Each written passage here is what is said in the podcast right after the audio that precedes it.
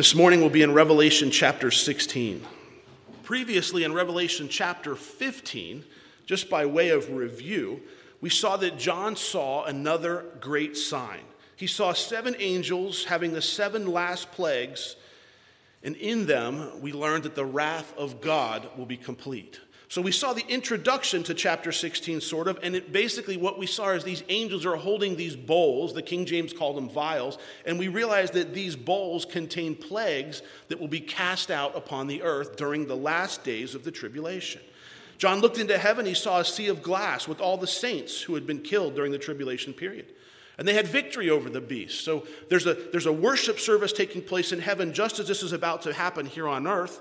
And we read that they were singing the song of Moses and they were singing the song of the Lamb. And the song of Moses was a song of God's faithfulness. The song of the Lamb was a song of love. The temple was open. The seven angels had these seven bowls. And these bowls contained the wrath of God. And the temple was filled with smoke. As we close chapter fifteen, the angels... Angels were waiting to be dispatched to pour out the wrath of God on the earth. This will be the final seven plagues, the final judgment of God that will come upon the earth at the end of the tribulation period, at the end of the seven-year period. This is when this will take place. Before we talk about these judgments, or before we get to chapter sixteen, I want to point out a couple of facts about, about these upcoming judgments. Number one, these judgments come at the end of the tribulation period, just before the return of Jesus Christ, or that what's been called the second advent. Remember, the rapture of the church is not the second coming of Christ. The rapture of the church is the church being taken up to meet Christ in the air. The second advent, or the second coming, will take place at the end of this tribulation period. So these judgments are coming at the end. These judgments that we'll see today are going to be similar to the judgments that were upon Egypt when Moses was bringing the nation Israel, or the people of Israel. In the days of Moses, God sent plagues upon Egypt. It included plagues of boils, turned water to blood, and darkness. We saw that take place in Exodus when we studied Exodus. Egypt's judgments were local, specifically for the nation Egypt. These judgments are going to be worldwide. They're going to cover the earth. These judgments will be similar to the trumpet judgments we saw previously in Revelation. The trumpet judgments were partial. A third of, a third of, a third of. These judgments will be complete. These judgments will move with rapid succession. You will see as the water gets destroyed, as the things happen, it's going to happen very, very quickly as these bowls are getting poured out. They're going to move with rapid succession. Lastly, I have to tell you, I believe these judgments are literal. I don't believe they're symbolic.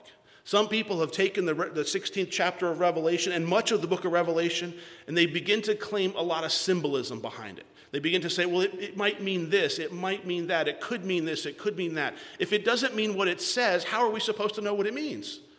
You see, then why? How do we even know God wrote it if we're supposed to leave it up to interpretation of man? John's told us when he sees these things that are symbolic, but when it comes upon the, the judgments on the earth, when he says they're coming upon the earth, what does that mean? Well, if earth doesn't mean earth, what could it possibly mean? And we'll talk more about that in just a little, little bit. Now, let's look at these final judgments of God, picking up in Revelation chapter sixteen, verse one.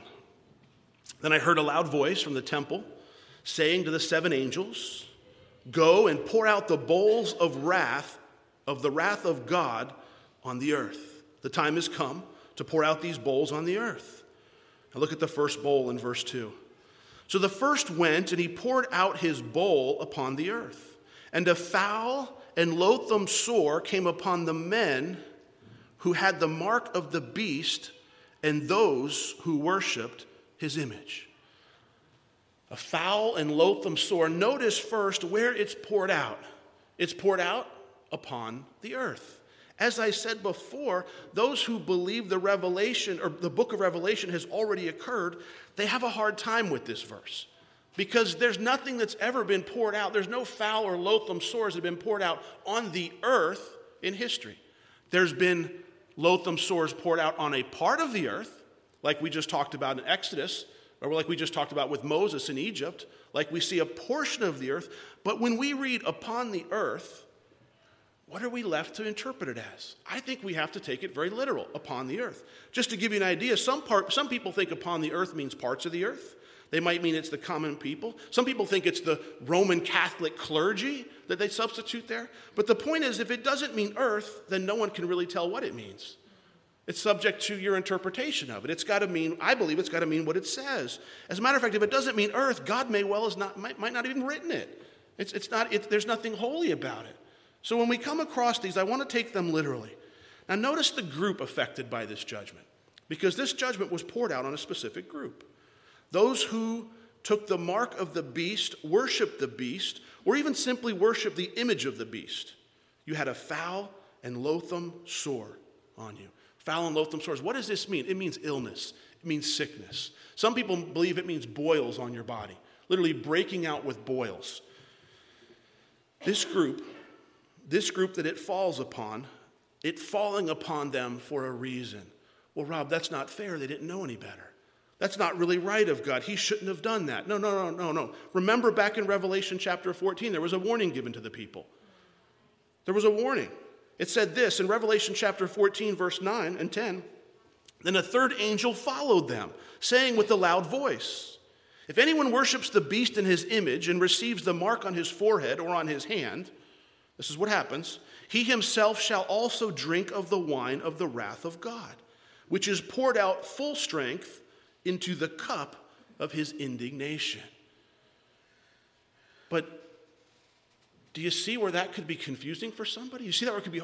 So let's just pretend that you're not a believer and you don't go up in the rapture, and then you begin to enter into the tribulation period, and everybody else has taken the mark of the beast.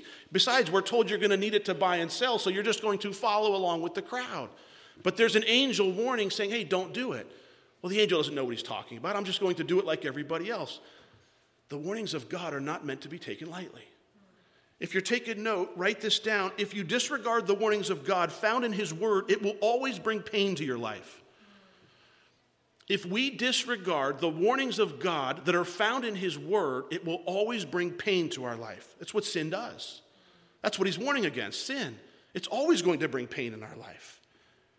The Bible's full of warnings. It's covered in warnings. God's always saying, stay away from this. Don't go near that. Stay away from this. Stay clear of that. God doesn't want to restrict us. It's not like he wants to uh, uh, keep us from something that would be fun. It's not like he wants to keep you from something that you, you shouldn't do. It's just the opposite. He wants to protect you. You see, God has set up a system for just about everything in life. God has set up a way to do marriage. For example, God says, if you'll do marriage my way, you'll have a marriage relationship that is unbelievable. But, it, but before you get there, I want you to do some things. I'm going to warn you. I want you to stay pure. I want you to stay holy. And it'll make your marriage better. But you see, we live in a world that's fallen and we have sin. And so some of us don't do that, and we don't stay pure, we don't stay holy. Here, here's what we need to understand. God puts these restrictions or gives us these warnings not so that we can be left out of what society wants. The world wants to pull us in a direction that is unclean, unholy, unrighteous, and tells you this is what will be fun, this is the way it will be acceptable. You'll like this better, where we need to stand on the word of God. We need to say, our good, good Father says don't do that. Our good, good Father says we're not supposed to look at that. Our good, good Father says we're not supposed to think like that. Our good, good Father says we're not supposed to interact like that. You see the point? There's a way to do things God's way, and there's a way to do things man's way. God's way, he's our good, good Father. He's got a better way. Now look at the second bowl. The sea turns to blood. Verse three, the second angel poured out his bowl on the sea. It became blood as of a dead man. Every living creature in the sea died. We saw Moses turn water to blood. As a matter of fact, in Revelation chapter eight, we saw one-third of the sea become blood, and one-third of the sea creatures died. It was a partial judgment. Now, what's meant by sea? Some scholars believe it's just the Mediterranean Sea. But again, I think as a Bible student, we're forced to take it literally. The ocean, the sea, the waters. Notice this judgment is total. It's all-inclusive. Everything left remaining in the sea died. Do you know how big that is? The, the, the sea, the oceans, cover seventy percent of the earth. seventy percent of the earth. The average depth, any idea what the average depth of the ocean is? The average depth, twelve thousand feet. That's a lot of water. That's the average death. It contains all kinds of life forms, from little tiny microscopic things to the largest animal in the ocean, which is, does anybody know? The blue whale. How big can it be? A hundred feet long, a blue whale. Can you imagine them floating to the surface dead? Phew. Don't want to live on oceanfront property then, do you? No, glad we're inland. But isn't there a party to go, that's kind of sad, all the animals dying? I mean, I like Flipper. I like the dolphin. I like those things. Why are, why are they dying? That's not, that doesn't seem fair. Why would God do that? Listen, as Christians, we need to understand this principle. And write it down if you're taking notes. Your sin doesn't just affect you. Your sin doesn't just affect you. My sin doesn't just affect me. It affects everything and everyone around you. You see, we look at that and go, God, you're doing that. God's not doing that. Remember, when God turned the world over to man, it was perfect. Everything was cohabitating. Every, there was no death. Everything was perfect in the Garden of Eden. It was perfect. It wasn't until sin came in and people began to sin. Adam brought sin into the world. Therefore, we are sinners because of Adam. By one man, sin came into the world. But by one man, righteousness came in through Jesus Christ. But I need to understand, you need to understand that sin is a tangled web that affects everybody and everything around you. Romans chapter eight, in verses nineteen through twenty-three, tells us it seemingly points to sin's effect on all of creation. It tells us that, our, that sin is affecting creation. As a matter of fact, it tells us creation is yearning to be delivered from this bondage of sin that has occurred in the world. Creation is saying, we want to be delivered. We don't want to live this way. Romans chapter eight tells us that. Now, the third bowl comes on. The waters are going to be turned to blood. Look at verse four. The third angel poured out his bowl on the rivers and the springs of water, and they became blood. I heard the angel of the waters saying, you are righteous, O Lord, the one who is, who was, and who is to be, because you have judged these things. For they have shed the blood of the saints and the prophets, and you have given them blood to drink, for it is their just due. And I heard another from the altar saying, even so, Lord God Almighty, true and righteous are your judgments. This is the complete contamination of fresh water on the earth. So how much longer do we have left? How long can mankind live without fresh water? It's, you see, when I say it's rapid succession, as water is contaminated, what do we have, three days left? There's, only, there's not much time left when the, all the water is contaminated. When these judgments come, the time's going to be very short for the return of Christ. With, eco- with an ecological disaster like this, the human race can't survive very long. We can't live without water.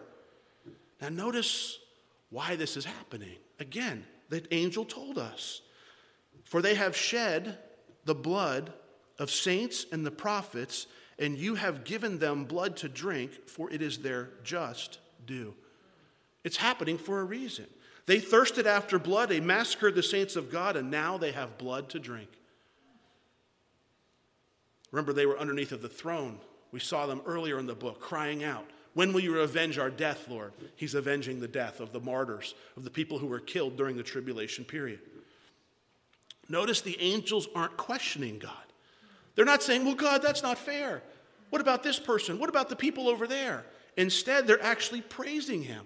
And they tell you why they're praising him, because his judgments are true and righteous.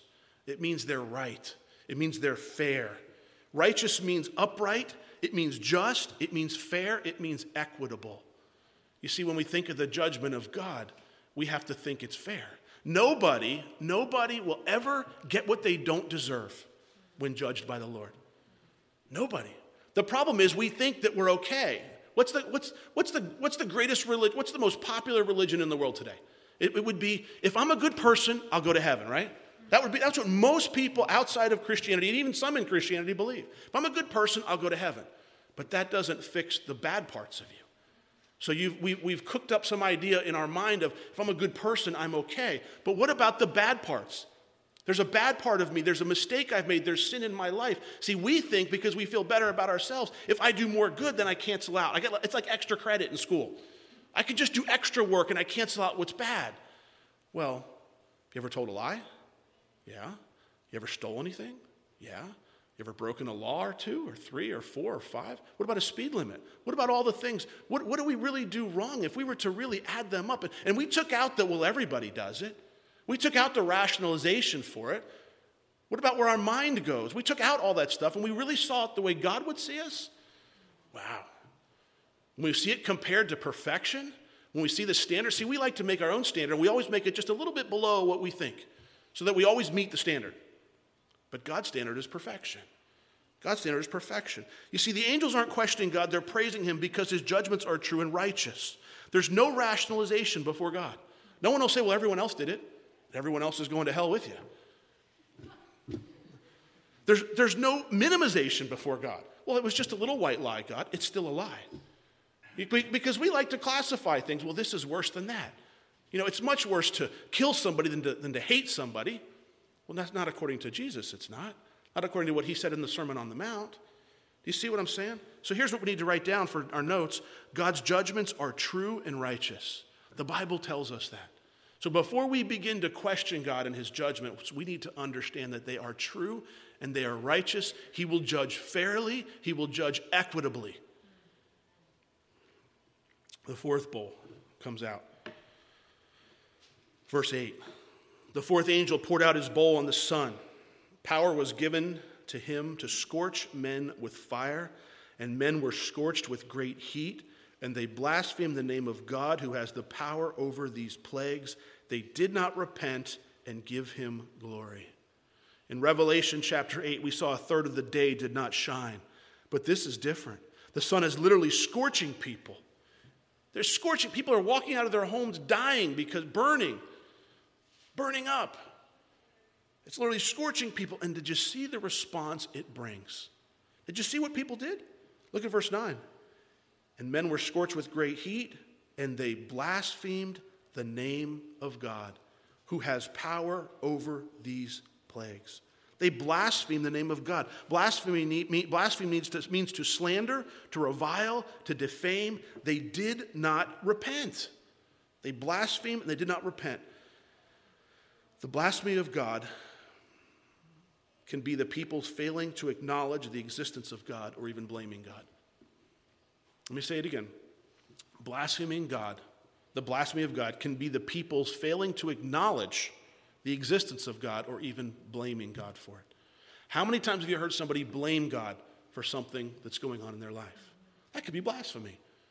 Failure to acknowledge what the ministry of the Holy Spirit is called blasphemy of the Holy Spirit. The Holy Spirit's testifying of Jesus Christ.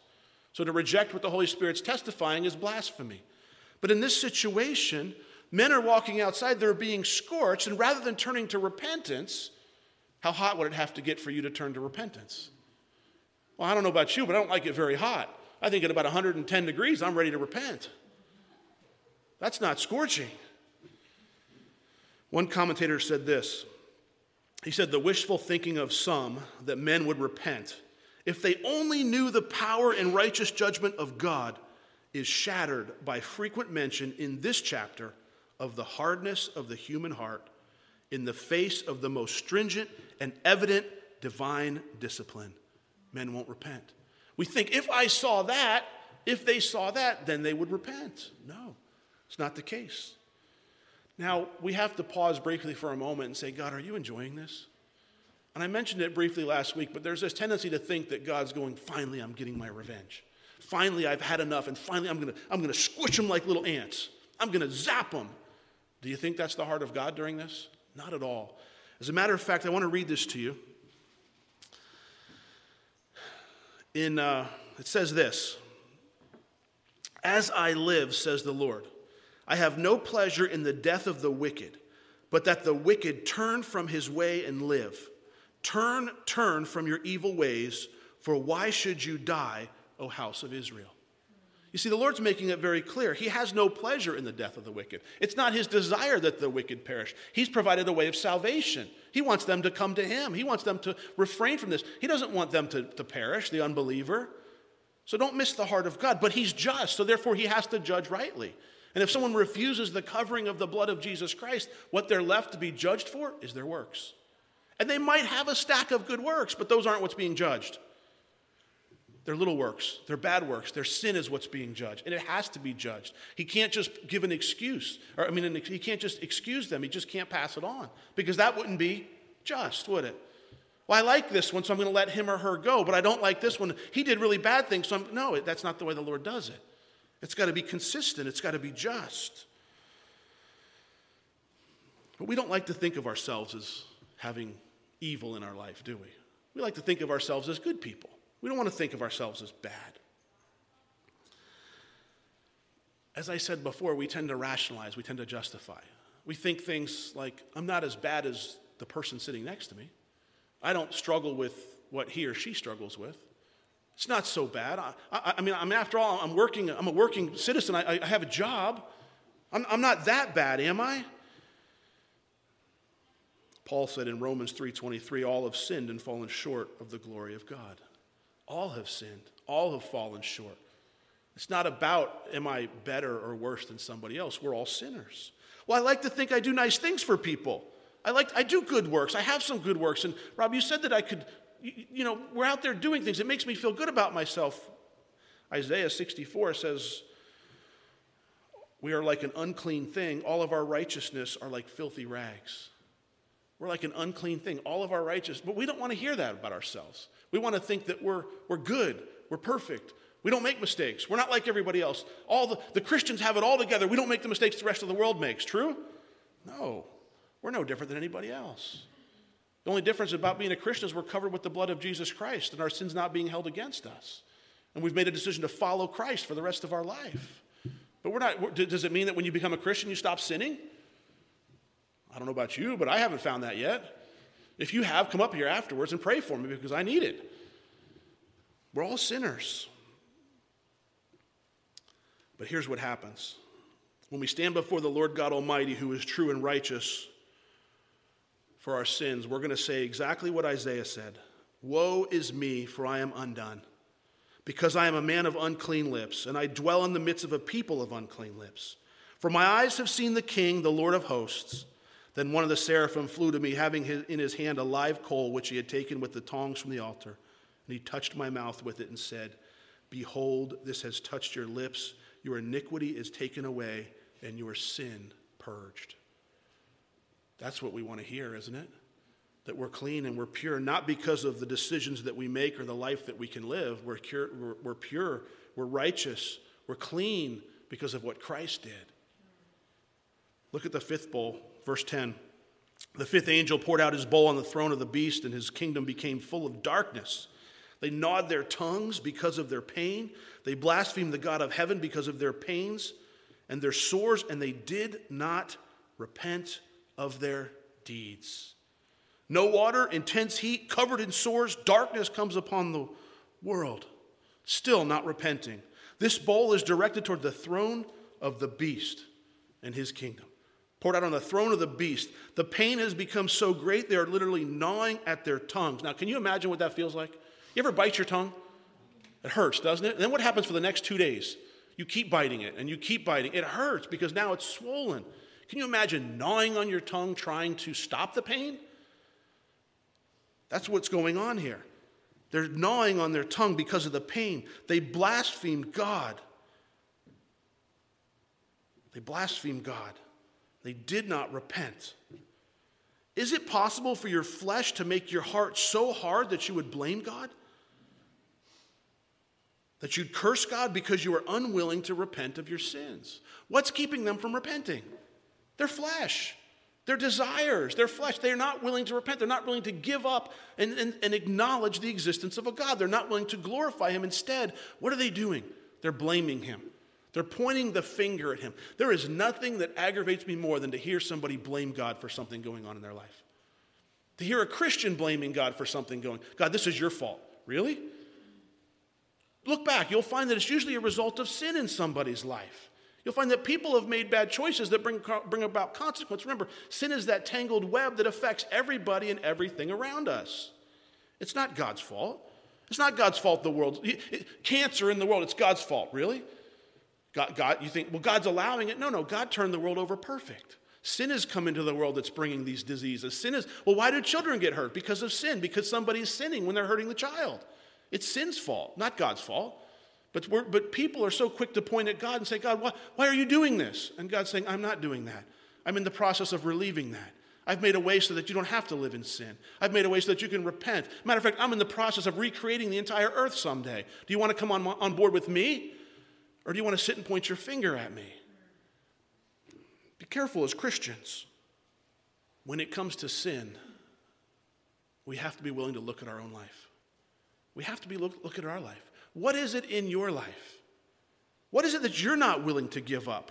What is it that you're holding on to that says, I won't change this about myself because I like it?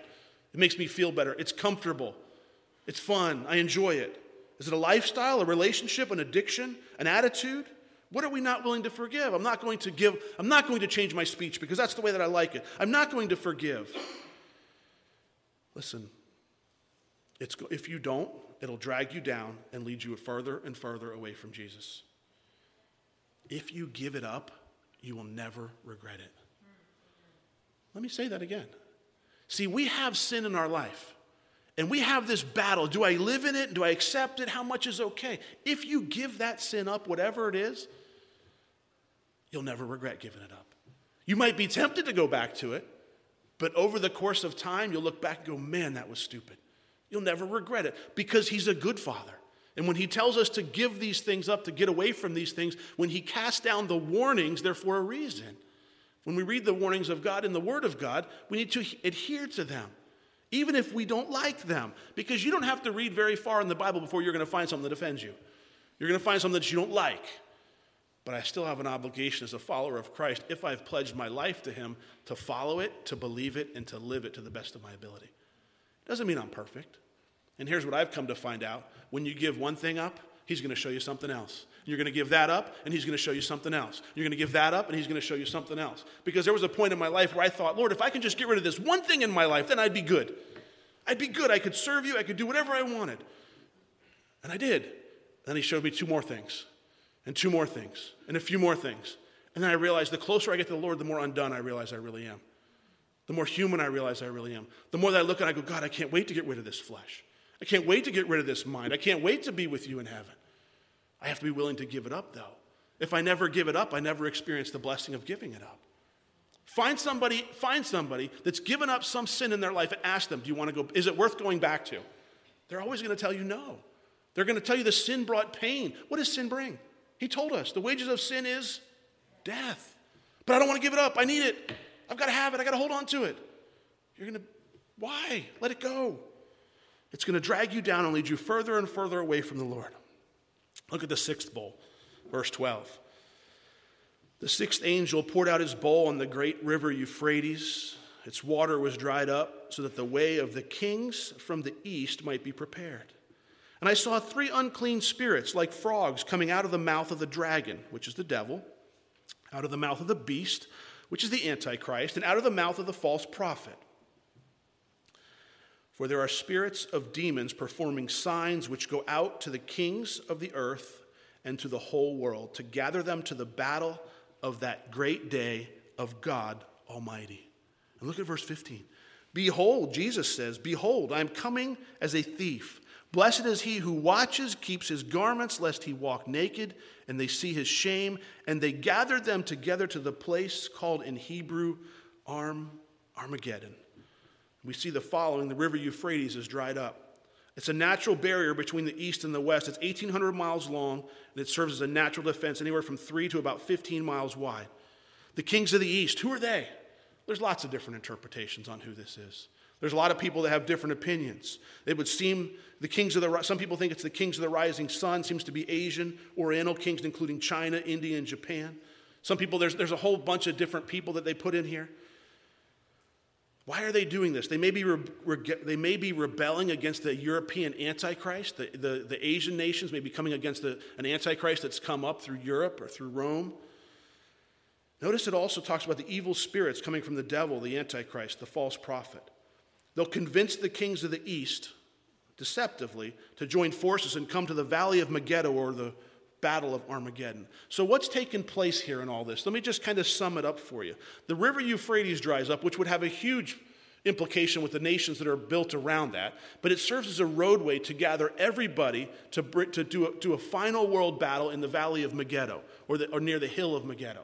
So it's a way of bringing all of the people together for what the Bible calls the final battle, or the battle of Armageddon. It's where we read the bloodshed will be up to the horse's bridle, where there'll be thousands and thousands and thousands of people killed. And what we need to understand about this is this is a this is a great deception that is taking place, that where Satan, the false prophet, they're working in the hearts and the minds of the leaders of these different countries. They're bringing them together to possibly fight each other, but in reality, they're going to be coming against the Lord.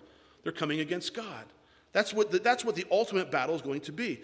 But notice this, in the midst of this final world battle, and we're only given a little bit of implication here, a little bit of information, in the midst of it, who's standing there that has some words to say? Jesus. What did Jesus say? He said, behold, I'm coming as a thief. Blessed. Blessed. How could you be blessed in this situation? Blessed is he who watches and keeps his garments, lest he walk naked and they see his shame. In the approaching the final days of this earth, before it is destroyed, here's Jesus saying, you can still be blessed. You can still be blessed. He hasn't turned his back. You can still be blessed if you'll keep your garments of righteousness. If you'll keep your garments, don't become naked. Be, let, keep your garments in me. He's still there giving an opportunity for people to believe on him.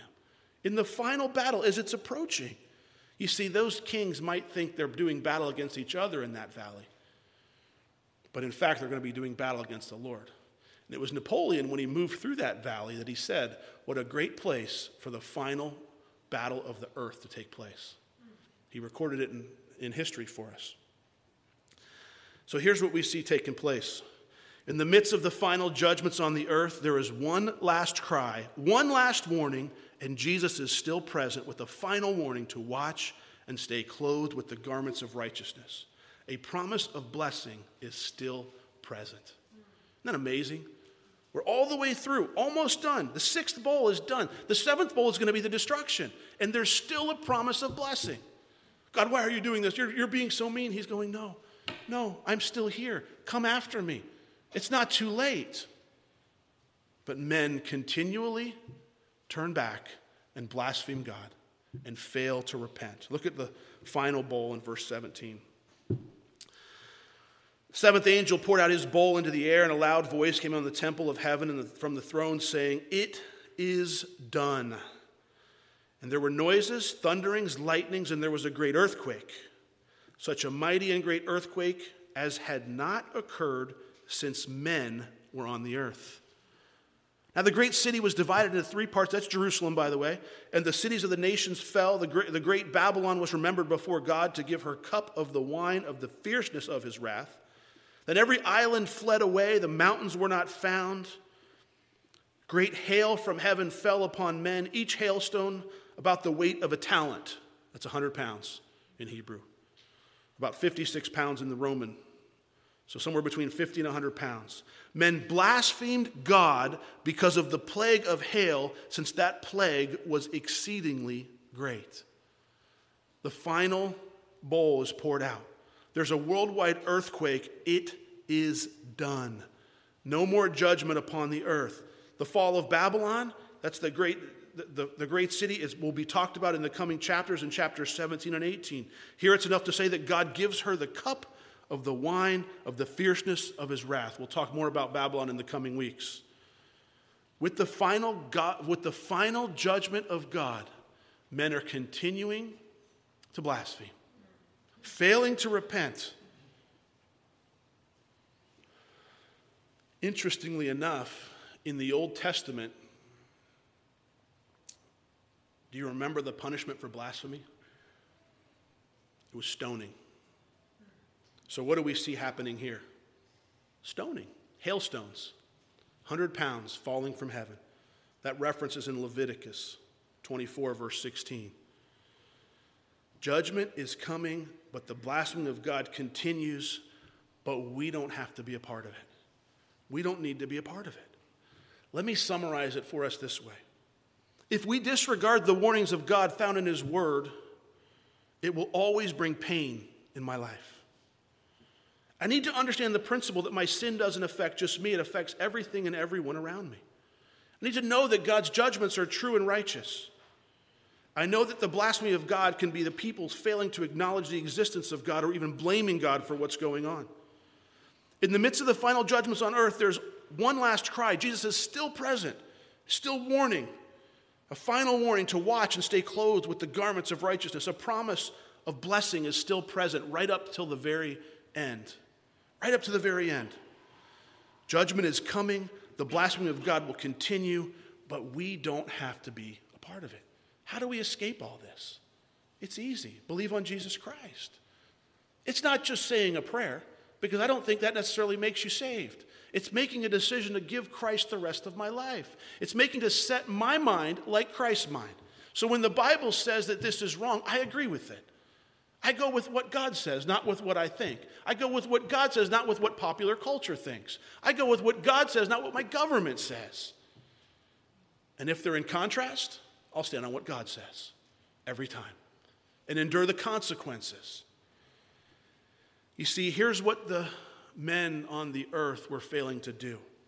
They failed to recognize their sin is sin. They figured everybody else was doing it. They failed to recognize the Lord and to give him glory. There is no God, right? Isn't that what they can say? There's no God. I don't believe in God. He doesn't exist. I'm not recognizing God. They failed to repent of their sins. And they failed to receive the garments of righteousness that only Jesus Christ can provide. So therefore they will endure the judgment of God, endure the wrath of God. We don't have to be a part of this as Christians. But what we need to understand when we come to chapters like this, nobody else has to be a part of this either. I don't have to be a part of it. You don't have to be a part of it. Well, how do I get out of it? It's a choice that we make. I can choose to do things God's way and follow the Lord, or I can choose to do things my way or the world's way or man's way, and judgment will come. But what we can never say is we were never told. We were never warned. God, you didn't tell me this. Yes, he did. He told us this morning. It's here in the Word. How many Bibles do we have in our house? I didn't read that book. Well, you should have. Remember, it says this. It tells us earlier in the book of Revelation that the church of Philadelphia will be kept from the hour of tribulation. The hour of great tribulation. The church of Philadelphia, that's the believers. That's the, lo- the church of brotherly love. The believers are going to be kept from this hour of tribulation. The righteous are removed before the judgment of God is cast down. We saw that in Sodom and Gomorrah. Abraham said, will you judge it if there's fifty righteous? No. forty? No. thirty? No. twenty? No. And he removed the only two righteous, which were Lot and his wife, and she looked back and became a pillar of salt. And his kids. The only true righteous were removed. As believers, when we look at this, it shouldn't make you scared. It should break your heart. Because when we look at this, we think, I think, there's people that are going to endure this, that don't have to endure this. There's family and friends that if they don't believe on Jesus Christ, they're going to endure this. Well, Rob, when's it all going to happen? I don't know. Well, can't you give me a date? I can't. Lots of people have tried. They've all been wrong. Well, is it soon? Well, Paul thought it was soon. And it's two, and he was almost two thousand years ago. It's closer today than it was when Paul thought it was. Has to be. The truth is it could be tonight. Or it could be another thousand years. When we look at what's going on in the Middle East, Bible scholars suggest that it, very, it could be very soon. If you've noticed in the book of Revelation, I've refrained from speculation because there's a lot of speculation on who's doing what, which country this is, which country that is, and you can get really crazy in it if you're not careful, and we'll get into some of it next week. But I've tried to give you the overview of what's taking place because where the opinions come in is when they try to figure out who are these kings from the east. Well, I think it could be this person or that country or this country. And you can lose the overview of what, what God's trying to tell us. What's he telling us? The overview, real short, judgment's coming. But you don't have to be part of it. Because standing in the midst of the judgment is a Savior, Jesus Christ, that says you can be blessed if you'll just believe on me. Amen? Father, Lord, we like to think of you as loving, forgiving, caring, gracious. But Lord, to know who you really are, we have to know that you're just, that you're a judge. And Lord, while that might be hard for us to understand, may our faith carry us through, knowing that your judgments are just and they're true. Father, may this section of Scripture This, what's coming upon the earth, may it motivate us to share your word, to share with others, those that we love and that we care about. Lord, we should be radical for our faith. We have a cure for a disease that's plaguing all of mankind. Or would you give us boldness this week to share Christ and the forgiveness of sins? In Jesus' name, amen.